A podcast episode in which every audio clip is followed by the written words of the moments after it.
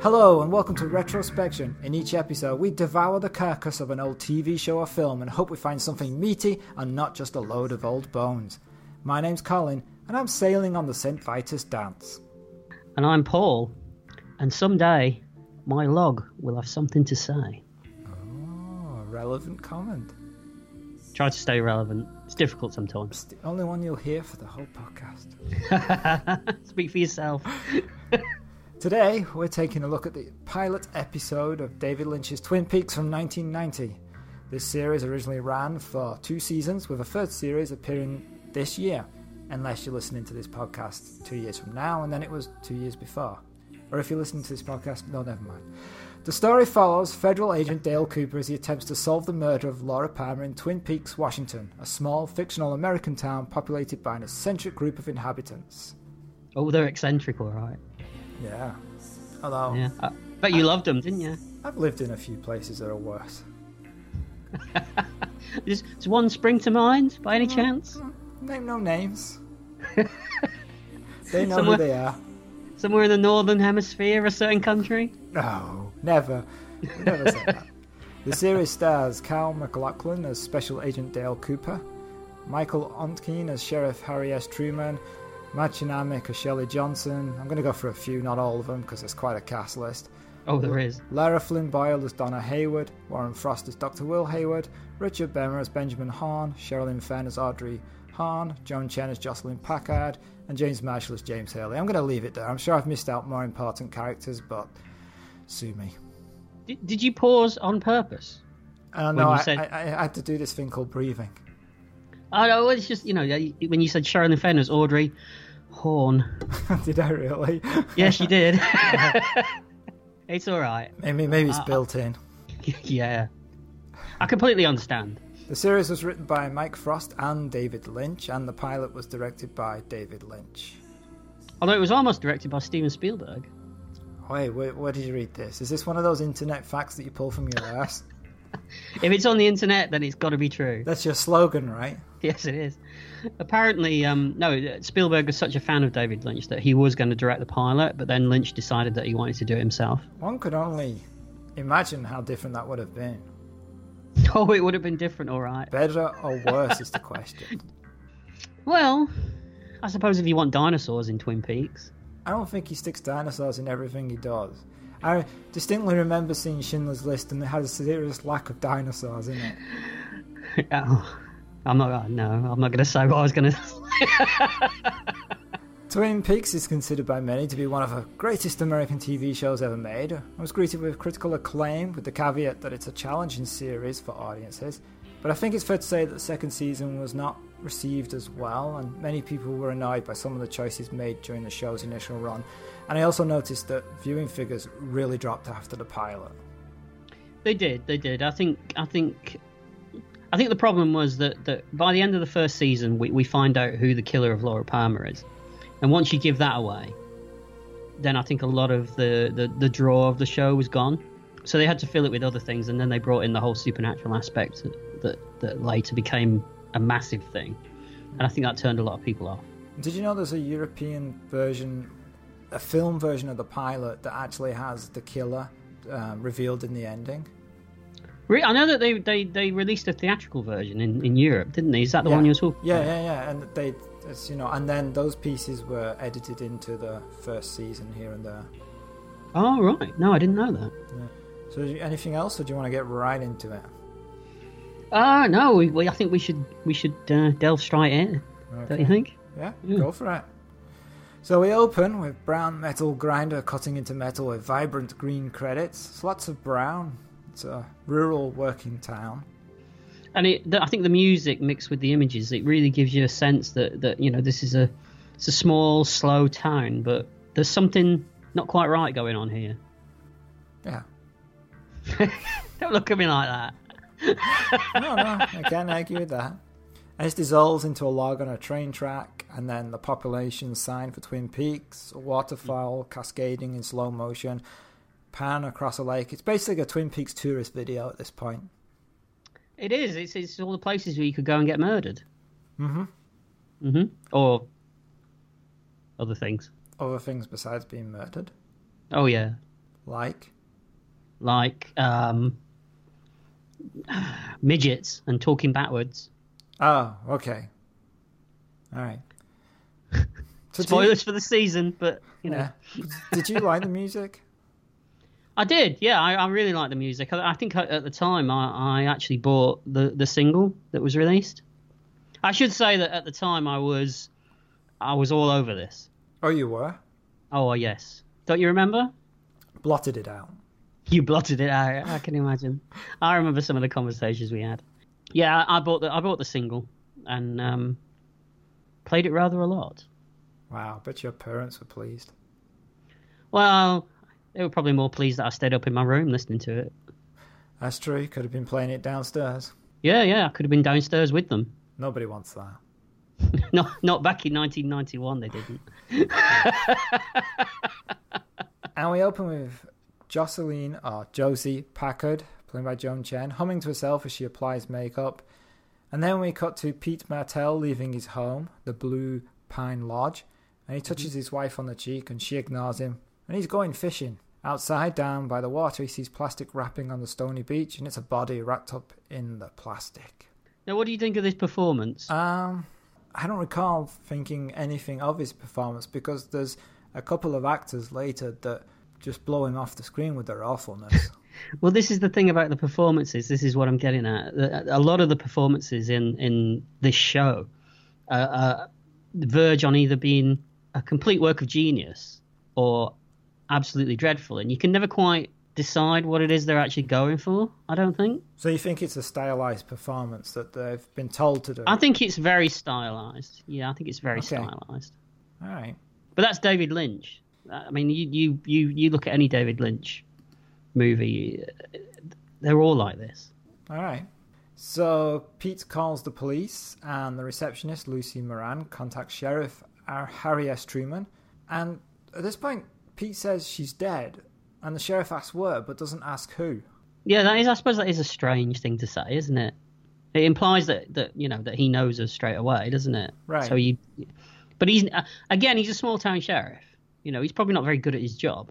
I guess that's possible. Not, not. I'm not casting aspersions on small town sheriffs. Wow, that's yeah. You've lost our massive audience in small town sheriffs who listen to the podcast all the time in between fishing bodies out the river. I'm, I'm sure they're all very good at wha- what they do. At, you know, um, What a people. niche group of people to be defending all of a sudden. I Well, he's not really going to impact me, is it? You're the one that lives over there. don't live in a small town. Well, I suppose. Yeah, I suppose that's true. New York isn't particularly a small town, is it? No, not really. You might find yourself one day in In fictional town of Twin Peaks, Washington. Oh, I'm sure a lot of these places exist, don't they? Okay. I'm, I'm really going for an alienation on this one, aren't I? So the sheriff tells Lucy to contact Dr. Hayward and have him meet him there. And the sheriff drives off using his siren. Why? Well, he's, he's going to find a body. It's not going anywhere. There's no traffic on the streets. You could argue the fact that how, how many times do you think this has ever happened to him in his career? He's in. He's like, oh, I get to use the siren. Yeah, probably. He d- He's never he's never had a situation like this before. And he's overreacting. Oh, yeah, he's overacting. Oh, oh overreacting. Sorry, I don't think that's true. This guy's probably the, the least overactor. that is true. I take that And the whole- back. I take that back. It was a cheap gag. Oh, because we don't lower ourselves to those extremes, do we? You do. so at the scene, they take photos of the body, and Andy, one of the deputies, starts crying. Apparently, he cries whenever there's a body. Pretty much cries at everything. Yeah, he's a bit useless, isn't he? On the pl- on the plus side, though, he's got a very nice mullet. Oh, see, there you go again with the hair and the clothing. I'm all about the aesthetics, you know that. They roll her over. It's Laura Palmer. They seem surprised. and you're not. Well, they, they weren't earlier because no one was bothered who it was. Yeah, but they're surprised because they, they don't think she's the kind of girl that would get caught up in this kind of a situation, do they? Right. Okay. So at Laura's house, her mother Sarah is calling her down from her bedroom, but she's not home. Oh, and she's so annoying. I, I thought this was one of those moments when I was going to be the only one, but we'll talk about it in a bit. It Laura's, just gets worse. yeah, Laura's mom calls Beth, Um, she's the mother of Laura's boyfriend, Bobby Briggs, to see if she's Mm-hmm. with Bobby. Beth says that Bobby's not there, but she could have gone running with Bobby and they'd be at the track. Did you notice that the general guy is reading the paper, but he's not sat at a table? He's just sitting on a chair In the middle of the kitchen, in his uniform. while his wife rubs his shoulders. Yes. I mean, there's oddness going on here, isn't there? Yeah, there is. Oh dear, I know where you're going. uh, Beth suggests that Sarah calls Bobby's coach to see if they're at the track. The coach answers the phone and replies that Bobby is not there and he's been late for a week. And we cut to Audrey Hahn getting into a car. She leaves her home at the Great Northern Hotel to go to school. She's perky, isn't she? Yes, She is, yeah. She's very perky. Mm-hmm. Yes. Did you like this bit? It's okay. I know where you're going and I'm not going to play. I'm just asking you if you like this bit. Yeah, no, That's all I'm saying. It's not. It was my, a very, it, it was well shot. Oh. It It's was not nice. my favorite bit of the whole thing. It's not. Oh no, no, it, it's not my favourite bit either. There is a better bit like coming later. Yeah. Meanwhile, Audrey's father, Benjamin Hahn, is discussing the Ghostwood development project with Leland Palmer, which is Laura's father. They plan to buy the Packard sawmill and have a group of Norwegian businessmen invest in the project. Hahn says he has solid information that Packard sawmill is going to go belly up within a year. Today's presentation to the Norwegians is vitally important. Now, now, is this racist? Do you think these Norwegians, the way that they're presented, is it racist? The music is very on the nose. They kind of remind you of the chef from uh, the Muppets, don't they? I think he's Swedish. Now he's being racist. I hate. I'm English. It's all the same, isn't it? We apologise to our Swedish listeners. Have we got any? Not not to my not to my Norwegian listeners, fuck 'em, but to the Swedish listeners. Well, they're all a bit, you know, ergy, erdy, erdy, erdy, you know. Uh, Norwegian's one of those languages where, for the first split second, your brain thinks it's English and that you're having trouble understanding it. so a phone call from Sarah interrupts them, and Leland tries to calm his wife down about Laura not being at home. But when Leland sees Sheriff Truman enter the lodge and head towards him, he realizes that something has happened to Laura. Sarah starts crying Oh. and crying and crying. Leland drops the phone. Sarah is annoying. She starts screaming. She's out screaming. I also think the guy playing Leland, he's terrible. Oh, come on, it's Ray Wise. He's great. He's terrible. It, yeah, but is he terrible or is he supposed to be? Okay, if he's supposed to be terrible and you're going for this opinion of a stylized type of acting, then he's good. But I went from the attribute of he's annoyingly bad. If I'd never seen Ray Wise in anything else, I'd tend to agree with you. But I know he's he's a good actor. I've seen him in. We, I mean, you've seen him in loads of stuff. This guy. What, what have you seen him in? Uh, he's in RoboCop Okay, yes, he is. Yeah, yeah, he's fine in Robocop. and he's in many other things. Oh, he's excellent in those many other things. He, he is. Well, maybe you're right then. Maybe I've been looking at this all wrong. You, you've got to look at it through the eyes of David Lynch. Oh, I don't want to do that. No, That's I, would, scary. Oh. I wouldn't suggest that. no. no, no. we get a shot of the phone hanging down and Sarah screaming Again, again.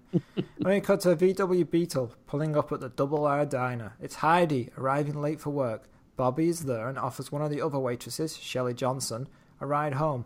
Norma Jennings, the diner's owner, suspects there is something going on between them, even though Shelley is married. And we know Bobby's a bad guy because he's got those 1990s uh, bad boy curtains. You know the the hairstyle. no, I don't mean actual curtains. I was like, I don't remember the bit. The drapes come up later in the thing. He's not the one who's obsessed with curtains. What? No, you know that that 1990s, um, early 90s hairstyle that was all the rage b- when we were young. You didn't have it, did you? I had her back then in 1990. Really? Yes, I did actually. Oh, okay. Cheek, Just the one. just possibly a few more. Okay. See, I look at myself now and I don't think I look any different. wow, that is one crazy ass circus mirror you have in your house. Yeah, it's one of those distorted ones that uh, you know. yeah. Okay. I'm fat. I'm thin. I've got a massive head. I've got... They should get them. What for your house? Yeah, and I never never need to like watch what I was eating. I could just go in front of this mirror, and if it made me look thin, it'd be great. You, if, if you think your your you know your your your ass is looking a little bit big, you just lean forwards a little bit, and you Right. go. Think yourself thin. We're Think yourself thin. Sounds like a Yeah. book I should write. Get on it. Yeah. With all with all the other screenplays that we're writing, Pile 'em up, apparently. yeah. Shelley and Bobby kiss in the car. hmm Shelley's drinking. They're going back to her place. She thinks her husband, Leo Johnson, a trucker, is out on the road far from home. But when they pull up to the house, they see Leo's truck outside. Bobby lets her out the car and, in panic, drives away. He craps himself basically. Oh, yeah, big time. But you know, wouldn't you? Looking at the guy later, Yeah, he's got a problem or two. he's got some hair problems. Oh, we don't want to go back to that. It's not jealousy. That's what you say. Sheriff Truman takes Leland to the hospital to identify his daughter's body. And he does some more great acting. He does. Does, breaks Yes, down. yeah. I'm a, gr- no, I'm I'm being serious. I'm not Yeah. disagreeing with I you. thought you were gonna say I'm not. Yeah, I should cut it and just say that. and we cut to the high school.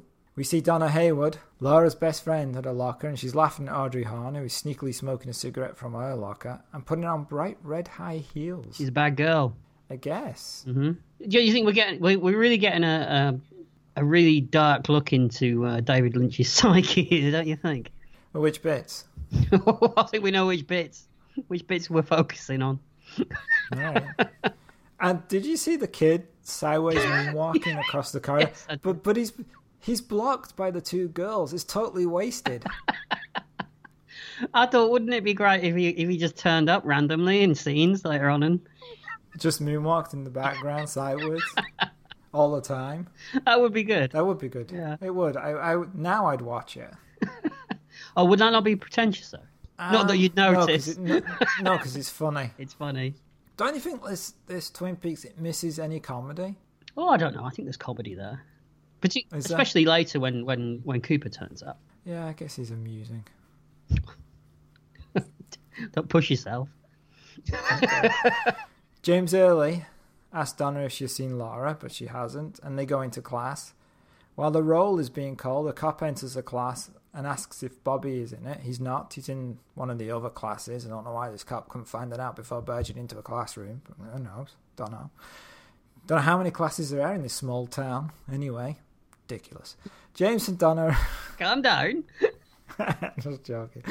James and Donna realize it's something to do with Laura and they start crying. Why are they crying? They don't know what's happened. Laura could have won a prize for all they know. Well, they, they notice the empty seat, don't they, in the classroom? Yeah, so she's not at school. Yeah. And she's, I, I get the impression from the way people talk about her that she's the kind of girl that never missed a day of school. Really?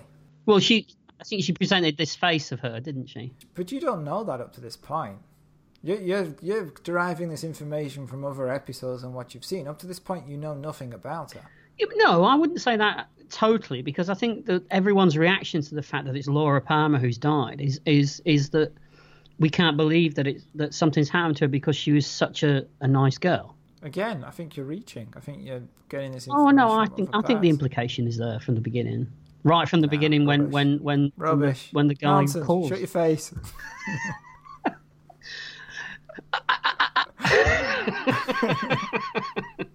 I thought this was a democracy. You did? Obviously not. So Bobby is questioned by the cops. He claims not to know what's going on. Sheriff Truman tells him that Laura is dead and that Bobby was not where he was supposed to be. He's allowed one phone call. Now Bobby's really angry. He think they you know angry that they think he's guilty of killing her because he says he loved her. hmm The principal announces her murder over the high school's PA. He tells him that the police have requested that he ask the students for information on Laura's whereabouts. He starts crying, and the music gets annoying. This is another stylized performance. Is this going to be your uh, excuse for? It's not an excuse. It's a, it, it, you know, it's it, it is what it is. I'm telling you now, when we watch Howard the Duck, I'm going to be using stylized acting all over the place. I'm sure you will. Don't you think though that uh, it did cross my mind that maybe this principal just reacts like this about everything? You know, they get a blocked toilet, uh, and he's he's he's on the he's on the uh, He's on the PA. He's on the closes Down PA. the school, starts Yeah. crying. There's music playing. I'm so sorry, I'm so sorry. Oh God! We're, we're out of sellotape. You're just going to have to use blue tack. Yeah, maybe. Uh, And we get a close up of Laura's photo sitting in the trophy case. and that's an iconic moment in television. That zoom in on the on the picture in the trophy case Why is it in the trophy case? because she was again, as I keep saying, she was like model pupil. Everyone loved her. Oh, so these stick publicity shots of the actresses in trophy cases. Well, maybe she was cheer like the you know top cheerleader. Home- is that a thing? homecoming queen or something? I Yeah, don't know. yeah. I don't know how it works in your country. No. All right, fine. Mm-hmm. So then we fade to black. And then now we're at Sarah Palmer's house and she's crying. Yeah, screaming again. I know her daughter's died, but come on. Yeah. Stiff upper lip. Get over it. Are we harsh? No, I think it's more the way she cries is annoying. It's that noise, isn't it? Oh. So the police question about the last time they saw Laura. It's revealed that she was last seen coming home from being with Bobby at 10 p.m. the night before. Upstairs, the police are looking through Laura's things. They take her locked diary and a massive camcorder. High tech at the time. The sheriff asks Sarah if her daughter received any phone calls during the previous night, and it's revealed that she did, but nobody knows who from. And the house phone rings, and one of the deputies answers it. The call is revealed to be from mill worker Janik Pulaski, saying that his daughter Renette is missing. Yeah. I just thought of a way that we could improve upon um, the screaming mother scenes. Oh yeah. Easily done. She's screaming and screaming. You, you, you stay on her for 30 seconds, and then just in the background, you see the random moonwalk guy just. just Just going past. yeah, Yeah, that'll, that'll take the pain off it. it would indeed. So now we cut to Josie Packard, the mill owner, and she's arguing Catherine, the manager. Josie wants to shut the mill down for the day due to the murder and the disappearance of the other girl. Catherine doesn't want to. But Josie, being the owner, wins the argument and closes the mill down and tells everybody to spend the day with her families. What? The whole town loves Laura. She's a presence in this, even though she's not in it. I like that.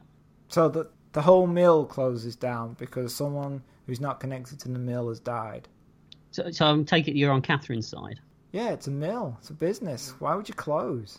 Well, there's obviously it's a small town. Everybody knows everybody, It's don't? not Princess Diana. Oh, God forbid. no, I do think Piper Laurie's very good in this role, don't you? She's okay. She's no Joan Chan. I did like the bit where she walked down the steps and just stopped some random guy, asked him his name, and then Fires fired him. And is she firing because he heard her like moaning? I guess so. Oh, I, I- I, I suppose there's also the implication that she just wanted to take it out on somebody. Yeah, she was just wanted to to uh, feel that she still had power. Yeah. hmm Yeah. But either way, it's a nice little moment. I thought. Yeah, that's good. Ronette is then seen, dazed and confused, ropes around the wrists and blooded, walking across an old bridge. hmm I only cut to James Early, pulling up at a gas station run by his uncle Ed Hurley. That's his name. Yeah. It doesn't guess- sound right, does it? Well, it's because it's James Early, and then his uncle is Ed Hurley. That's right. which is just odd because it's a little too close. You know, suddenly I thought like maybe there was a typo, but then I realized, yeah, that's right. That's what it is. No, James is just a he's a James Dean stereotype, isn't he? Yeah, Because David David Lynch is in, he's totally in love with 1950s Americana, isn't yeah, and there's a lot of that in this. he? hmm James gives Ed a note asking him to pass it on to Donna. Meanwhile, across the road, Nadine, Ed's wife, a woman with an eye patch, yells to Ed about picking up some drapes that she ordered. He climbs into his truck and drives off to get them. Now again, this is on the one hand completely ludicrous and over the top, but on the other hand, it's quite funny. Which part? The you know the the obsession with the drapes, Oh, which runs through the whole series. the drapes do. Yes, those as well. Now, this isn't the first time that these two people have played husband and wife. There, there's a movie called um, The People Under the Stairs, which was directed by Wes Craven, and they play a kind of like a. Um, I think they're supposed to be brother and sister, but those kind of brother and sisters, you know. It's a good movie. I like it. Oh, you do. Yeah, they, they eat people. Okay. It's a good movie. You should check it out. Maybe I will. So now we finally meet Federal Agent Dale Cooper, who is driving to the town while dangerously leaving a recorded message to somebody named Diane. Ah, no. We meet Diane in, in, in the new Twin Peaks, which, which I'll talk about later when we finished the summary in. Oh, okay. And she's played by um, A calf? wow. I always knew that David Lynch was weird. hang on, I can't remember her name. Um, the one in Jurassic Park. Um, T Rex? No, the one with the famous dad. Oh, Laura Dern. Yeah, And he's listing his expenses and that he needs gas, and then he talks about cherry pie and the scenery. and he's very likable. Yes, isn't he is. Yeah. Mm-hmm. And he meets Sheriff Truman at the hospital and tells him that the FBI will be taking over the investigation. And it, and it's nice that Truman is fine with that. You don't get the usual uh, uh, FBI coming in and taking over. He's grateful for the help. Yeah, because this is not think. his normal. And I, I did like I did like the little thing that Cooper needs to know what the trees are called that he saw on the drive up there. Douglas firs, Mm-hmm. although technically they're not. Oh God. All right, what are they then? I don't know. I read it somewhere Oh, you you gotta throw a fact out and then not back it up. because I can always cut the fact out. It's like talking to myself. Yeah. they then go to see Ronette. The doctor says Ronette was raped, and Truman says the only connection with Laura appears to be that Ronette and she went to the same high school. Ronette is unresponsive, but utters the words, Don't go there. Meanwhile, Cooper examines Ronette's fingers, even though Truman points out that they've already taken swabs for evidence, but Cooper is looking for something else and is disappointed when he doesn't find it. They then head to the morgue. And did you spot the um the little fugitive reference? Um, the one armed man in the elevator? That's the one. Yes, I did. On the way, Cooper is introduced to psychiatrist Dr. Lawrence Jacoby. Apparently, Laura was seeing him without her parents' knowledge. He wants to look at the body for some reason, but Truman says no. Yeah, because you'd trust this guy, wouldn't you? No, he's, he's very eccentric. Did you did Crazy. you notice his tie? It was a great tie. I know it was wacky, but what was it? It had a Hawaiian grass skirted girl on it, and and the grass skirt was actually raised up, and he and he was like fingering it and playing with it as he was talking to them. Oh, okay. And it makes you think that maybe Laura wasn't seeing him in a professional manner. Oh yeah, well I mean, this being the pilot, I mean you're you're meant to be, um, you know, suspecting multiple people at this point, aren't you? Right, yeah. It could have been any of these people. So Agent Cooper gets to Laura's body and he looks at her nails. This time he pulls something out deep from under the nail of her ring finger. It's a paper with an R on it. Now, did the blinking light annoy you? Because it annoyed me. No, it was okay. Just change the bulb. You know why they did that? Go on. Because it wasn't working on the set. Is that a fact? Yeah, I I read that. It wasn't working on the set, so and David Lynch liked it, so they left it in. See, genius. Not cheap. Well, controversial. It's a thin line between the two. Hey, if it works, and would you, would you turn down the prize if it was you? No, Well, there you go then. He's made a career of that, I've been cheap, I've been a genius. of being a genius, Okay. apparently. Back at Big Ed's gas station, Ed has returned. Donna is waiting for him. Ed hands over the letter that James gave to him. Mhm. It reads, "Meet me at the roadhouse after 9:30 p.m." Donna's boyfriend Mike pulls up, yelling at Donna that she should go to the sheriff's department and support Bobby. hmm Meanwhile, Cooper and Truman are going through Palmer's stuff, and Cooper just breaks open a diary. Well, you'd want to read it, wouldn't you? Yeah, yeah, but Ed, the other police were waiting to try and find a key. Oh, you don't need a key, do you? Now, thi- now this diary was a massive thing at the time. I don't know if you remember that they, they released it as a book. Oh, so in the back of my mind, I remember something about it. hmm I didn't buy it, surprisingly. I am quite surprised. Yeah, I thought Why you would be. I thought you would be. I was very tempted, I have to say. I bet you're going on eBay now looking for it. You can still get it. I think they've reissued it because of the new show. of course they have. hmm Of course they have. Inside the diary, they find a key and white residue in a little plastic baggie. hmm Cooper says the key could be one for a safety deposit box and that the white powder will probably be cocaine. Sheriff Truman says that's impossible if you knew Laura, which apparently Paul does. She, she's the t- she's the town sweetheart. I told you. Wasn't that your nickname for a few years? No, I like the transition at the end of this scene where um he, he- he just Cooper just turns around to Truman and picks up the next bit of evidence and says, "Diane, I'm holding in my hand a small box of chocolate bunnies, right. which are relevant in the new series." Of course they are. See, do you think he was thinking ahead? Do you think he knew that that would be relevant at some point? Is that a serious question? Yes. No. They're just making this shit up as they go along. Well, that's one way of looking at it. Yeah, the right way. if you think if you think he's making this shit up as he goes along in this, you should try watching the new series. No, it's okay. That was a rather reserved response from you. Actually, I was expecting something worse than that. Uh, it's a clean show. So, Is it really? Wow. Okay. Meanwhile, another part of Twin Peaks, Deputy Andy finds the location that Laura and the other girl were taken to, and he's crying. Of course. Back at police headquarters, Agent Cooper's questioning Bobby. Bobby is still angry. He seems to be permanently angry. Cooper plays the video found in Laura's camcorder, asks Bobby if he's the one who shot it. Bobby says no. Agent Cooper asks Bobby, has he ever done cocaine? He says he's never done drugs. Cooper tells Bobby that Laura was seeing somebody else with initial J. Bobby claims to not know the identity of J. But Cal McLachlan's very good in this scene, isn't he? Yeah, He's commanding, he's charming, and he's disarming, and he's intimidating all at the same time. okay, you're in your dictionary. Yeah, yeah, I did. I did. I was thumbing through it like, okay, well, what words can I come up with today? yeah. He doesn't think Bobby's the killer and they let him go. hmm At the lodge, the concierge is told not to reveal that Laura has been found dead to the Norwegian group as it could stop them from wanting to invest. Audrey Hahn has been a real pain in the ass. hmm And she goes into the Norwegians meeting and then Yes. tells them all about Laura being found murdered. She does, doesn't she?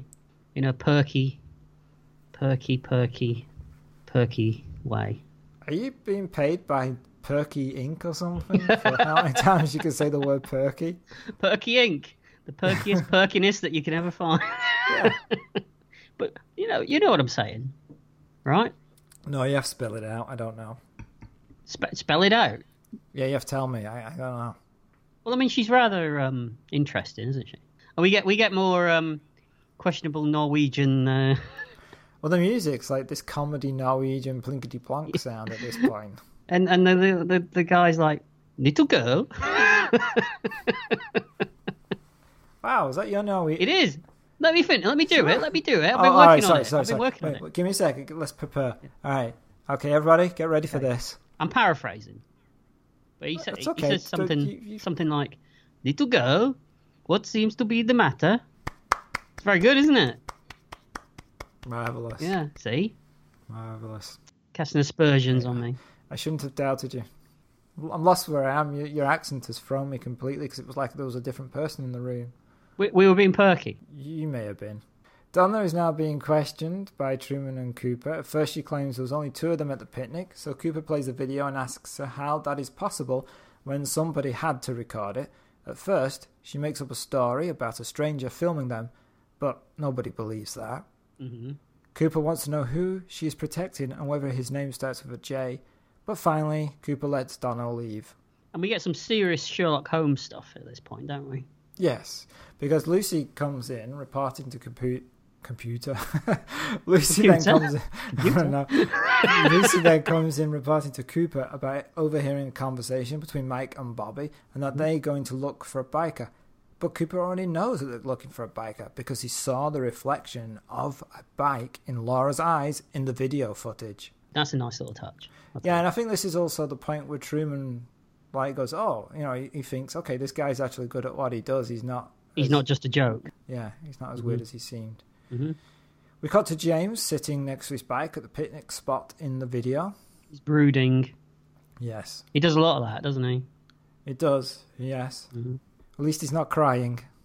oh God, no! There's enough of that as well. So at the lodge, the Norwegians are leaving.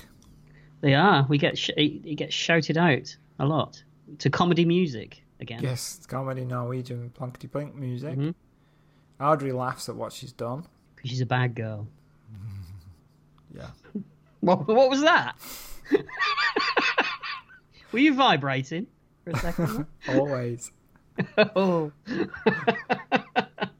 Agent Cooper and Truman have found their way to the crime scene that Andy discovered. They find a half hurt necklace and newsprint with the words Fire Walk with Me scrawled on it in blood. which was the name of the movie they released, It was indeed. which was bad. I can't remember. I don't think I saw it. That wouldn't surprise me. They have to find whoever has the other half of the heart necklace. James is still sitting next to his bike, and we see that he has the other half of the heart necklace. At the Horns, we find Johnny Horn, Audrey's older brother, banging his head on a dollhouse because Laura isn't coming over to tutor him. And he, he seems to be wearing a Native American headdress. Don't we all? Well, I was going to say, isn't this how you spend your Sundays? That is racist and inappropriate. It's Saturdays. Banging your head against the doll's house. or just any house. Just banging my head. Yeah, I'm with you on that one.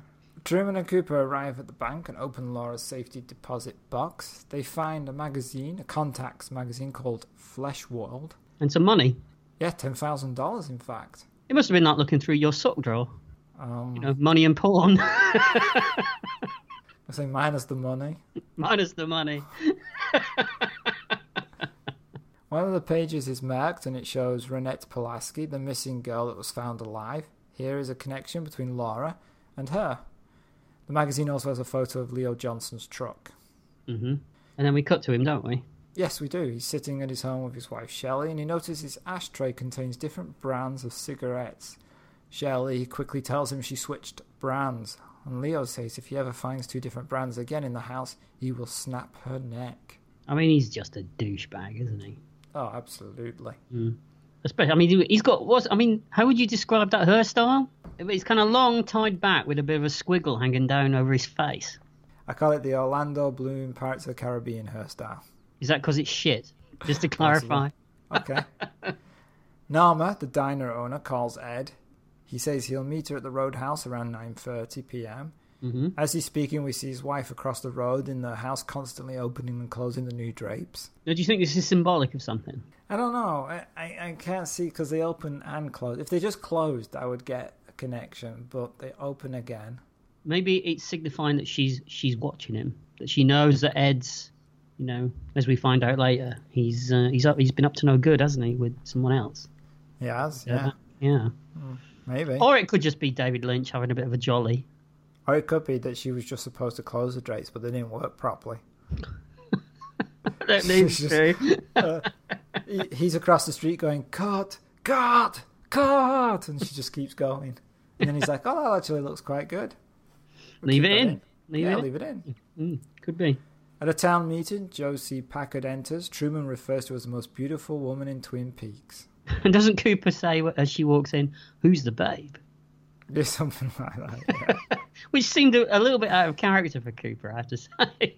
Yeah, I guess it is. You, Hmm. expect him, you expect him to be a little more refined. yeah, yeah.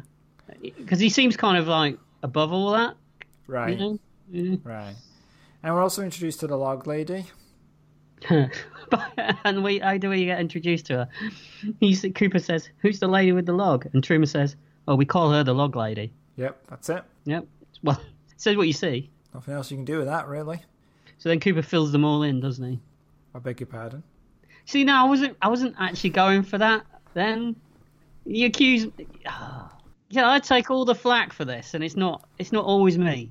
It's always you in the edit.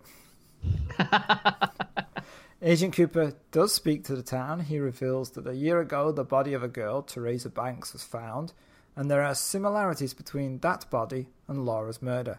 He tells the town that the killer could be somebody you know and suggests a curfew on anybody younger than 18. Makes sense. Except if you're 19 and you get killed. Oh, one year out. Maybe Cooper knows something though. Maybe he knows that they that, that it's only eighteen-year-olds that are getting it. So Hang the on, killer, hang on. killer- most towns. So the killer goes up to him and go, goes to a woman and goes, "How old are you?" And she goes, "19." He goes, "Oh, Is this he asked for ID? yeah, maybe." That's what he does. Well, you can't be too careful, can you? No. Afterwards, Donna's dad, Dr. Hayward, tells his wife Eileen, who's in a wheelchair, about the necklace that has been found. He explains to her that the police are looking for the other half of the Hurt necklace and that whoever has it is probably the killer. This information hasn't been released by the police. Dr. Hayward doesn't know that his daughter, Donna, is listening from the stairs. Donna is going to sneak out of her bedroom window and tells her sister, Harriet, to cover for her. Now I have to admit that this sister is some pretty bad acting. I think this one's stylized. I think David Lynch said to her, "This is how you need to play this role," and that's how she went for it. All right, all right, all right. I deserve that one. Yeah. Why is everybody always sneaking out of bedroom windows in American films and TV? It's a trope, isn't it? Yeah, they always have perf- you know perfectly placed trees that they can climb out to. Chop those trees down. Easily sorted. Yeah, Easily sorted. Yeah. No more sneaking out, you know. No. No, no more accidental run-ins with Freddy Krueger or whoever it is that these people usually run into. right, exactly. hmm Just chop those trees down. After she's left, Donna's boyfriend Mike with Bobby pulls up at her house and asks Dr. Hayward to see her. He goes up to get Donna and finds her missing. So Dr. Hayward says, you're, you're not drinking and driving, are you? As he looks over and sees Bobby standing on the hood of the car with a beer in his hand, going, hey! Yeah, then, then Mike says, I'm not, Bobby's driving. That was quite Yeah, that, that, that's the one joke in the whole thing. Oh, yes. You're so harsh. Dr. Hayward tells Mike that she's gone. Mike and Bobby think they know where she's gone and head to the roadhouse. Dr. Hayward then calls the sheriff, who is on a stakeout of the roadhouse with Agent Cooper. The doc tells him that Donna has snuck out. Mhm. Meanwhile, inside the roadhouse, Nadine and Ed are talking about leaving the other halves. It's obvious they're having an affair. And it's revealed that Nadine's husband is in jail for manslaughter. And we get the, the, the song. Wait, don't you think it seems out of place for a roadhouse of this nature? I, I can see what you mean, and yes, it does. But in David Lynch's world, it's perfectly placed. Okay. Yeah, I guess And We have to, yeah, we have to accept that Twin Peaks is a fictional world conjured up by David Lynch, so that everything kind of falls into that universe. yes, I don't think it would work in any other kind of show. No, It would it would really stick out. But because Can you- by this point you've you've had you've had an hour and twenty minutes of, of utter insa- insanity. You know, it- this is fine. it, it would be it would be very weird if halfway through the Dukes of Hazard, Boss Hogg sat down in a roadhouse and listens to that. I agree. I'd like that. Yeah, I, I, I kind of would too. You'd rather be watching Dukes of Hazard anyway. Um, Don't deny it. no, I was never a huge Dukes of Hazard fan. Yeah, but I'm pretty sure you'd probably. T- well, we'll talk about it afterwards. And Donna arrives at the roadhouse. Cooper and Truman are hoping that somebody would lead them to the person with the initial J. Truman requests backup and tells Lucy to inform Dr. Hayward that his daughter has been located. Inside the roadhouse, Mike sees Donna and yells at her. Mike grabs her, and Ed, seeing this, tries to stop it, and then a fight breaks out. and then one of the biker friends spirits Donna away, doesn't he? He does, yeah, and Truman and Cooper follow. And um, Truman says to, to Cooper, "Do you think they spotted us?" And uh, he- Cooper just replies by saying, "Give me a donut." That's how I answer every question. It made me think of you. I have to say, Colin, did you uh, did you send this message? Give me a donut. That's how I Col- Colin, did you uh, did you pay that really important bill from the other day? Give me a donut. Yeah. Isn't that how life works? Apparently, Yeah. The requested backup arrives at the roadhouse to sort out the fight. Meanwhile, Cooper and Truman think they've lost Donna, but then they hear a motorbike sound. Donna meets up with James. She hugs him. She tells him the police are looking for him, but he knows this already, and he thinks they'll lock him up because he doesn't have an alibi. and they realise how much they actually care for each other, don't they? At this point, They do, and James claims that Laura was saying crazy things that night, that Bobby killed a guy, that at the time she was making no sense, but now he thinks whatever she knew got her killed. He says she seemed at times to be a different person. She sounded so sad, and then she ran off. Donna comforts him, and then they kiss. it's a it's a great setup for a series, isn't it? Yeah, it is. Mhm. Sirens can be heard in the distance. She tells him about the necklace and that if the cops find him with the other half, they'll certainly think he did do the murder. He buries it, and then he goes to take her home. Agent Cooper and Truman see them and stop them. They arrest James, even though Donna pleads his innocence. Mm-hmm. And in the cells are also Mike and Bobby, who stare at James as he's brought in. Hey, this is annoying, isn't it? Yeah, it gets annoying in a bit. Cooper lets Donna go home with her dad, and Dr. Hayward seems pretty understanding about it all. I thought it was a nice scene, actually. Yeah, it's a nice scene because it plays against what you would normally expect. Yeah, you'd expect him to chew her out a little bit, but he doesn't. No, no. Back in the cell, Mike and Bobby yell at James when you least expect it, then start making strange noises for some reason. They start barking like dogs, don't they? yeah, they're, they're kind of nuts, right? Yeah, and it's it's really irritating. It's on a par It with, is. with Screaming Woman. It is, absolutely. It got on my nerves too. Truman makes his way to the Blue Pine Lodge and meets up with Josie Packard, but they're being watched by the manager. Yeah, and we also find out that Catherine and, and Benjamin Horn are an item as well. Right. Secret, secret, secrets in this town. Yeah. Put that on a poster. Yeah. I'm glad they didn't go for something catchy like that. Yeah. Truman looks out over the water and says the murder must have happened this time 24 hours ago, and Josie says she's afraid. Sarah Palmer is laying on the sofa and sits up screaming as she had a vision. We cut between her screaming again and a gloved hand pulling the earlier buried necklace from the soil, and then it ends. He does. And wouldn't you tune in the next week if you saw that? I didn't.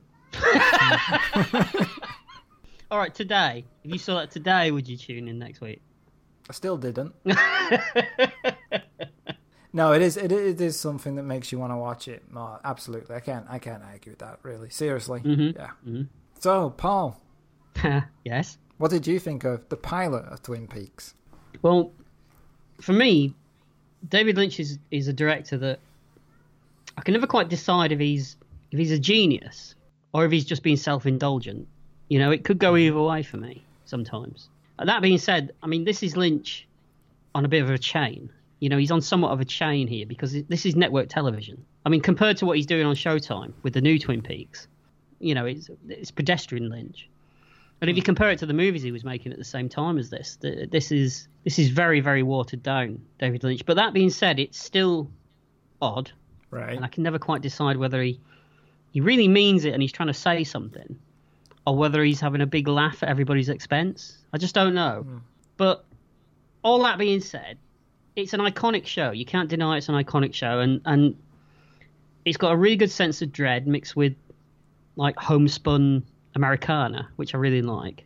I like the music, I like the performances, and the performances easily could easily tip over into being over egg melodrama. I mean, it's you don't know what you're getting from moment to moment, but I kind of like that. It's fun, and it's undeniable that it's a show that's its presence can be felt even now in things like Fargo and um, Riverdale. You know, they've got so much of Twin Peaks in them. So for me, it's yeah, it's a hit. So go on, let me have it. Well, first of all, it's hard because unlike many of our other shows, this pilot feels more like a first chapter than a self-contained story. hmm And of course, one feels the weight of popular opinion if they say anything negative about the show. Well, people are saying negative things about about the the, the new show. Right. You know, But like the first time I saw this, I'm not compelled to watch it all the way through. I feel no connection to the characters, and I have no interest in seeing Laura Palmer's murder solved. Mhm. I'm also suspicious of its weirdness. Other shows like Northern Exposure, which must have been influenced by Twin Peaks almost immediately, I mean, it's- absolutely, yeah. yeah, has strange characters or an odd spirituality about it. But for that show, it felt that the oddness was organic to the characters. In Twin Peaks, I get the impression that it's weird for the sake of being weird, almost as if they took the characters and then went through it and went, well, we're going to have to add something, otherwise it's not a David Lynch production. It's funny you should mention Northern Exposure because Northern Exposure was always considered to be kind of like a Twin Peaks light show. Yes. It was a copy, but it, it, it didn't quite go that extra mile that Twin Peaks did. It was more commercial. Which is probably why it ran for longer. Probably, completely agree with you. And and Twin Peaks, in you know, in all fairness, did kind of lose its way. As I say, I, I've been watching the new the new series of Twin Peaks, and it's it seems so far removed even now from from what from this from this pilot that it's almost like I'm watching a completely different show. Right. It's it's something completely different. It, this is David Lynch. The, the new series is David Lynch completely off the chain. You'd you'd hate it. I don't know, maybe I'd like it. Oh, you don't trust me. You wouldn't. I'm I'm barely coming back every week, and mean- I like Twin Peaks. my problem with the pilot is it's not it's not bad. It's just I just didn't find it that extraordinary or interesting. But c- can't you at least uh, uh, acknowledge the fact that it is important in, in TV? I think Twin Peaks. Yes, okay. It was something that had Yes. never been done before, Yeah, yeah, I totally get that. Yes. A- a- and and it, it does have an impact on, on shows even today. Oh, absolutely. but I, I just don't necessarily think that that translates into something that I want to watch. So what you're saying is it just didn't really connect with you, Yes. Yeah. Mm-hmm. It didn't back then and it didn't again now. and I can see that. I can see why it wouldn't connect with everybody. Yeah. I mean, So- sometimes I sometimes I've struggled with Twin, Twin Peaks, you know. So, and I'm a fan, so. So, so are you saying it's a hit or a miss for you? It's It's, a miss for me. a miss for you. So another split decision. Yeah. Well, I guess that's it for Twin Peaks. Yeah, but we've had some uh, correspondence, haven't we? Oh, we have indeed. Would you like to read it for a change? Is that is that because I'm the one who's got it up? I, oh, I'm, hold on. uh, it's from a guy called PDG78. I don't think that's his birth name. I'd love it if it was. Yeah, that would be great. Wouldn't that be a cool name? Yeah. It would be great, wouldn't it? Well, Yeah. well, if it's cool would be the right word. But go on. He says, Hi, Paul and Colin. You see how you put my name first? Yeah. Don't like him Yeah. already. He's a great guy. he's, he's got my time. Um, he says he's loving the episodes, especially Tango and Cash. The listener figures would disagree, but there we go. There's no pleasing everybody. Uh, he says, here are a Anybody. few ideas. Anybody. He says, here are a few ideas for future reviews. Do we do we review things? Is that what we do? I do. What do I do then? Yeah. Oh, is that it? Yeah, we kind of review, I guess. yeah, uh, it does feel like a. Well, no, not when you make the sound. yeah, that was a bit.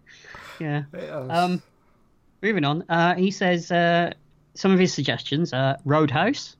I think Roadhouse. that's a. I think that's a yes. Oh, yeah, I haven't seen that since the um, well, since it probably came out at the cinema.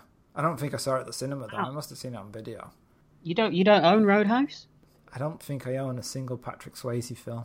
Oh, not true. Not true. Told a lie. Dirty Dancing. Surprisingly, no. Um, Red Dawn. Not Real Steel. Not Real Steel. What was the other one? What was it called? Blue Steel. Wasn't that the Zoolander perfume? I think. No, th- I'm sure he did a movie that was a post-apocalyptic thing. It was something Steel. Was it Steel Dawn. Still Dawn. That's it. So he said, yeah. So he says Roadhouse, Near Dark. That's one you'd like, I think. Yeah, that's a nice little Catherine Bigelow vampire movie from the that's, eighties. def- that's definitely up your street. It's got a great cast. It's got Bill Paxton, Lance Hendrickson, um, Adrian Pazdar, Yeah, sounds like one we should do at Hmm? some point. The Driver with Ryan O'Neill.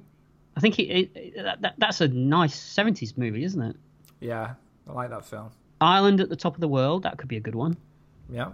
And then he mentioned something called, and I'm not sure I can pronounce this, Flackleap, Flackleaper, Flack, there. How does it go? Do you know what it, what? I don't have it written down in front of me. You're the one with the Flack, Flackpure Grand Prix, Pinchcliffe Grand Prix 1975. Is this a movie? I don't know. It might be a bit niche for us. B- And neither of us are car guys, aren't we? That's true. Although I just did say I like the driver. But I think we like that just because it's cool. He says apparently this animation, oh, so it's an animation movie, animated movie. There you go. Okay. This animation inspired George Lucas for the pod race in Phantom Menace, so we're definitely not watching that then. so we won't be doing that one, uh, PG, PDG 78. just call him. Just call him PG. We're friends PG. now. PG. Okay, PG. He does give us his name at the end. Oh, okay. The Labyrinth. That's got to be on the list. Yeah, that'd be. Yeah, that's got to be on the list. And the Dark Clis- Crystal. Dark Crystal. Do you know, I've never seen Don't it. like that. never seen it. don't like it. I saw it at the cinema. It's a load of puppets, isn't it? yeah, that was on the poster. Dark Crystal, Jim Henson, a lot of puppets. Five stars. Five stars, Empire. No, that was. Um, I'm not a big fan of that film. It's that it's. I think of all the Jim Henson films, that's the one I least like. Hmm. But as I say, I, Never. it's funny. My, my wife's a big fan of the Dark Crystal, but I've never seen it. She keeps trying to get me to watch it, but Oh, maybe we should watch it then for that reason, just so you can see it and see what you think. Be interesting. I'll probably like it, and you'll hate it even more. Oh, oh, You'll probably like it just just just because I already revealed that I'm not a big fan. You probably will say you like it because that's the way you roll. are you saying that I, I operate on a contrary status to you? Is that what you're trying to say? That's what I'm saying. It's not true. We've agreed many times on this podcast. No, we've not. I think we have. I think the evidence says See, you're doing it now. All right, all right. But yeah, there's some good suggestions there. I think we could uh, we could do a few of those. And that's from Paul Yeah. Paul in Basingstoke. oh, well, thank you, Paul and Basingstoke, for writing in. Yeah, thank you. And if you'd like to write in, Or me. mm, you can if you want. you'd, you'd have to learn how to write first. Dear retrospection. Please give Paul more uh, time. He's the best in the show. He- Instantly know it was from you. He's not sexist. He's really not. So if you'd like to write to us, you can reach us at retrospection at email.com. You can also find us on Twitter at retrospecky. We also have a Facebook page and we have a Spotify playlist that contains all the themes and songs from the films and TV shows that we've seen. So what are we doing next time?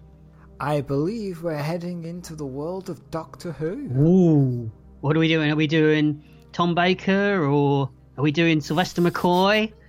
Are we doing Colin Baker? Are we doing Colin Baker? Well, we're not doing uh, canon material. We're going to the world of Peter Cushing. Non canon. Yeah. Wow. Yeah, so we're going to be doing Doctor Who and the Daleks from 1965, Looking forward to it. which stars Peter Cushing as the Doctor. So thank you for listening and join us in two weeks' time for Doctor Who. Yeah, Yeah. bye. Bye.